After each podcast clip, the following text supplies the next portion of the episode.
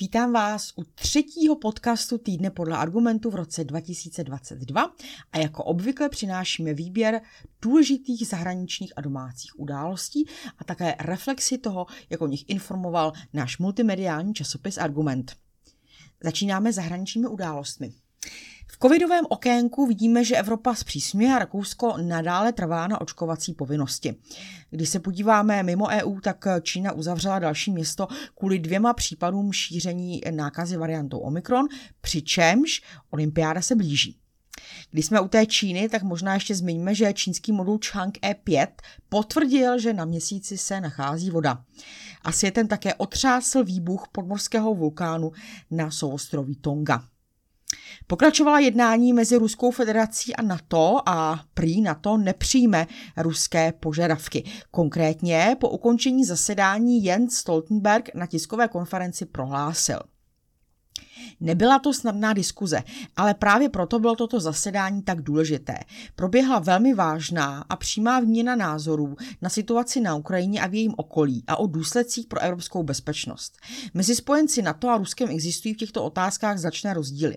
Naše rozdíly nebude snadné překlenout. Je však pozitivním znamením, že všichni spojenci NATO a Ruska zasedli k jednomu stolu a zabývali se podstatnými tématy. Po dvou letech, kdy se taková jednání nedařilo svolat. Rusko vzneslo návrhy, které zveřejnilo v prosinci a již cílem je řešit jeho bezpečnostní obavy. Patří mezi ně i požadavek na zastavení přijímání nových členů do NATO a aby stáhlo své síly od východních spojenců. Spojenci na své straně potvrdili politiku otevřených dveří NATO a právo každého státu zvolit si svou bezpečno, svá vlastní bezpečnostní opatření. Spojenci dali jasně najevo, že se nezřeknou své schopnosti vzájemně se chránit a bránit, včetně přítomnosti vojsk ve východní části aliance. Rusko i spojenci v NATO zároveň vyjádřili potřebu obnovit dialog. Základní bude samozřejmě sledovat jednání mezi Spojenými státy a Ruskem přímo, protože konec konců NATO je taková servisní organizace U S A v tomto ohledu. Podívejme se také na inflaci. Inflace ve Spojených státech je nejvyšší za posledních čtyřicet let, i když prozatím základní úrokové sazby amerického Fedu zůstávají blízko na nule. Slovensko má inflaci pět celá osm procenta, Evropská centrální banka drží zatím úrokové sazby na nule. O tom, že politika ČNB se do značné míry vymyká z politiky ostatních vyspělých zemí, už jsme hovořili v mnoha předchozích podcastech. Velká Británie, tam prý je koronavir na ústupu, ale naopak na ústupu nejsou problémy v konzervativní straně, které se týkají masivního porušování epidemiologických opatření, různých večírků u premiéra Johnsona. Propad strany je prý masivní a je otázka, jestli se Johnson nakonec zbaví, anebo jestli vymyslí nějaký manévr na jeho záchranu. No a ani tentokrát nevynecháme energetická témata. Přinesli jsme z webu Clean Energy Wire cíle, které vyplývají z německé koaliční smlouvy, to znamená uzavřené mezi S P D, Zeleným a F D P. A sice jedním z hlavních témat plánu nové německé vlády na příští čtyři roky je dosažení cíle klimatické neutrality země do roku dva tisíce čtyřicet pět. Klíčem k tomuto cíli je budování obnovitelných zdrojů energie a postupný odklon fosilních paliv. Analytici považují cíle v oblasti obnovitelných zdrojů, které vláda stanovila pro rok dva tisíce třicet, za velmi ambiciózní, já bych řekla velmi nerealistické, stejně jako cíl zajistit na konci desetiletí osmdesát procent poptávky po elektřině z obnovitelných zdrojů. Takto rozsáhlý růst obnovitelných zdrojů však bude mít dopady na to, kolik peněz mohou vygenerovat na trhu s elektřinou, a tedy i na investice a plán koalice zastavit veřejné financování zelené energie po dokončení odchodu od uhlí. Tento informační přehled obsahuje několik prvních odborných analýz vládních plánů týkajících se uhlí, obnovitelných zdrojů a trhu s elektřinou v rámci koaliční smlouvy. Přinesli jsme podrobné informace. No a ze zahraničí ještě doplníme dohou dohodu mezi Japonskem a Austrálií a my skutečně vidíme, že bezpečnostní zájmy U S A se přesouvají do této oblasti. Dohoda je dalším krokem zemí v Indo-Pacifickém indopacifickém regionu, kterým reagují na rostoucí sílu Číny. Japonsko a Austrálie šestého ledna uzavřely novou dohodu o úzké spolupráci v oblasti obrany. Dohoda je chápána jako průlomový a přelomový krok posílení bezpečnostních vazeb na pozadí rostoucí čínské vojenské a hospodářské síly. Japonský premiér Kishida a australský premiér Morrison uspořádali virtuální summit, na kterém dohodu, která byla připravována několik let, podepsali. Japonský premiér musel totiž plánovanou cestu do Austrálie zrušit v souvislosti s nárůstem případů nemoci covid devatenáct v Japonsku. Austrálie spolupracuje s dalšími zeměmi regionu, s Japonskem, Indií, U S A, Velkou Británií, která není z regionu, že? Na posílení obranných vazeb, které spojují obavami z Číny a například její politiky vůči Tajvanu či v oblasti jeho Čínského moře. Pojďme se podívat na domácí události. Zemřel režisér Dušan Klein a David Rád opustil vězení. Jedním z politických témat týdne bylo Fulbrightovo stipendium poslance Farského, který se bude v U S A školit, což prý prospěje celé zemi. Teda jako prej naší. I dříve se jezdilo školit, akorát, že jiným směrem, teď se jezdí na druhou stranu. Vidíte tu kontinuitu. E, vyšly nám k tomu hned dva komentáře, ocituji část z Veroničina komentáře k Farskému, který již odcestoval, to je nám to líto. Co je ale ještě pozoruhodnější, je argumentace pana Farského, píše Veronika Sušová-Salminen. Podle něj je kritika jeho postupu nejenom opoziční politika, i když on sám by dělal v opozici stejně. Kdyby odstoupil, tak by prý zklamal svoje voliče a pokud to voličům vadí, nechť ho za čtyři roky nezvolí. Dále jsme se dozvěděli, že jde o vědeckou práci, jejíž výsledek bude mít pozitivní efekt nejen na můj jako Farského profesní růst, ale i pro Českou republiku. Tento rétorický trik je zvláště kouzelný, protože činí z vědecké stáže v U S A dokonce otázku veřejného či národního zájmu. Jinak řečeno, pan Farský nebude jen vědec, ale jede do U S A jako politik a to, co vyzkoumá za půl roku, pozitivní aktivně ovlivní celé Česko. O porušení koaliční dohody prý také nejde, je to všechno prostě domluvené. Jediný, s kým to mluvené očividně nebylo, byl samozřejmě volič, ale tak toho v Česku bývá, napsala výstižně Veronika. K dalším pozoruhodným momentům minulého týdne patřila paní Pekarová, ta je pozoruhodná sama o sobě, která zapomněla, co dělá, kde sedí a začala vyzývat Maďary, aby odstranili Orbána, tedy se velmi nevybíravě a velmi hloupě vměšovat do záležitosti cizích zemí. Vzpomínající se legendární seriál od Jaroslava Dítla, paní Pekarová by už nyní měla lítat po Poslanecké sněmovně jako holubička ve výši několika metrů. A to je prosím pěkně ještě stále začátek působení Fialovy vlády. Vláda právě požádala v minulém týdnu o důvěru. Představila také programové prohlášení, k čemu už se hned dostanu. Debata trvala dlouze, přičemž opozice prý exhibovala. No, nakonec vláda důvěru získala, taky má pohodlnou většinu jak v Poslanecké sněmovně, tak v Senátu. A pan Fiala, premiér, nám potvrdil, že se naplnila vůle všech občanů. No, moje vůle teda určitě ne. Moje vůle by se spíš naplnila, kdyby tato vláda skončila na souostroví Tonga. Platí nová pravidla pro covid a pozitivní... Eh, pro protestování. Na rovinu řečeno si nejsem jistá, jak to vlastně teď funguje. Viděla jsem pěkný diagram, který to shrnuje, ale já to nedokážu replikovat. Přibývá reinfekcí, já se svého okolí sama pozoruju nárůst těch, kteří měli deltu a mysleli si, že mají imunitu a nemají a chytli omikron a mají omikron, i když asi v nějaké mírnější, mírnější podobě. Hnutí STAN má problém se sponzory, o tom se ale asi moc mluvit nebude, jak jste jistě zjistili, tato vláda má za sebou velmi, velmi silnou podporu veřejnoprávní televize, takže problematické financování se ho týká někoho.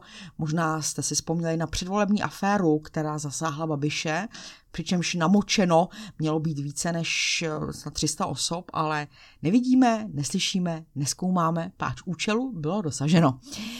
Tedy podrobně jsme se věnovali klíčovému dokumentu, programovému prohlášení vlády a přinášíme názory expertů k jednotlivým oblastem. Jako ráda bych opravdu se vší skromností zdůraznila, že jako malý časopis jsme schopni tohle udělat a máme tady třeba politické strany, které mají peníze a historii a schopni udělat toto nejsou. Takže my ano, my tohle udělat umíme i v našich podmínkách. A já se tady konkrétně v této části podcastu zaměřím na tři části. E, tak tu sociální nám napsala bývalá ministryně práce a sociálních věcí e, Jana Maláčová. Ocituji kousek. z toho, co pro nás Jana napsala. Za největší dva úkoly pro třetí dekádu dvacátého prvního století, kromě stárnutí společnosti, považuji zvládnutí změn na trhu práce. Kvůli globalizaci lidé v Česku čelí obrovské prekarizaci, dohodáři, švart systém, diskriminace, nízké mzdy, mizerné pracovní podmínky. Zároveň se v příštích letech bude kvůli automatizaci a robotizaci trh práce revolučně měnit. Velká část pozic, které známe, zanikne a nové budou rašit jako houby po dešti. Nový ministr Jurečka ode mě převzal přesvědčení, že sociální Sociální systém má fungovat jako trampolína. To je dobře. Kromě slov je ale také potřeba něco udělat. Kvůli pandemii jsme měli strach z masové nezaměstnanosti a zvýšili jsme na úřadech práce objem rekvalifikací. Bude v tom ministr Jurečka pokračovat? Jak utržíme prst na tepu doby, abychom byli schopni armádu nezaměstnaných vrátit zpět do pracovního procesu, aby rekvalifikace a vůbec celoživotní vzdělávání lidem skutečně pomohly? Chce Fialová vláda skutečně v takové situaci dovážet levnou pracovní sílu z třetích zemí? Já podtrhuji. Na práci, na je potřeba pouze základní vzdělání a odměnu je minimální mzda. Nízké mzdy jsou jako droga. Krátkodobě uživatelům pomáhá, ale všichni víme, že další užívání je obrovský průšvih. Česko už ale na této droze frčí třicet let, napsala Jana Maláčová. Petr Čapka pro nás hodnotil programové prohlášení vlády z hlediska životního prostředí a také místního rozvoje. Z několika kapitol programového prohlášení vlády ČR by snad bylo možné zkonstruovat osobnostní profil ideálního autora. Velmi konzervativní, poněkud asociální a technokratický starosta okresního města. Na jedné straně okouzlený atomovými katedrálami, kterým nerozumí. Na druhé ale alespoň poučení z povodně, kdy se na rynku proháněly lodičky. Naprostou většinu doby tráví tento starosta ve společnosti fabrikantů, majitelů realit, zámožných sedláků, vedoucí místní bankovní pobočky a římskokatolického faráře, napsal ironicky Petr Čapka. Kapitola věnovaná regionálnímu a místnímu rozvoji dosti zasvěcená, ale málo konkrétní. Jako celek nepůsobí úplně špatně, budou-li slibivní obsažené naplněny, pro lidi se něco zlepší a něco zhorší. Bohatí každopádně na tom zlepšení i na tom zhoršení vydělají. V následujících odstavcích, napsal Petr Čapka, se soustředíme na identifikaci slabin a nedostatků. Jak si pestrá eufemismus vláda poradí s nápravou mizerného stavebního zákona? Napraví nejspíš jen několik z jeho mnoha nedostatků. Například slibuje zavedení jednotného environmentálního povolení.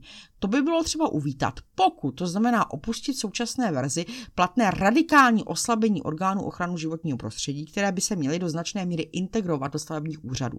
Ale jak to bude s podobně postiženou památkovou péčí? Tyto a další otázky si Petr, Čepek, eh, Petr Čapka pardon, klade. Podívejte se na celý článek. No a já jsem se držela svého kopyta a sepsala jsem text ke zhodnocení veřejných financí. Programové prohlášení části o financích je velmi vágní dokument, který disponuje minimální datovou základnou, tam skoro nejsou žádný čísla, a velmi omezenými přesnými informacemi. Zde se jedná o soubor nápadů typu provedeme, zajistíme, přičemž je poměrně snadné identifikovat, které přišly z jaké politické strany.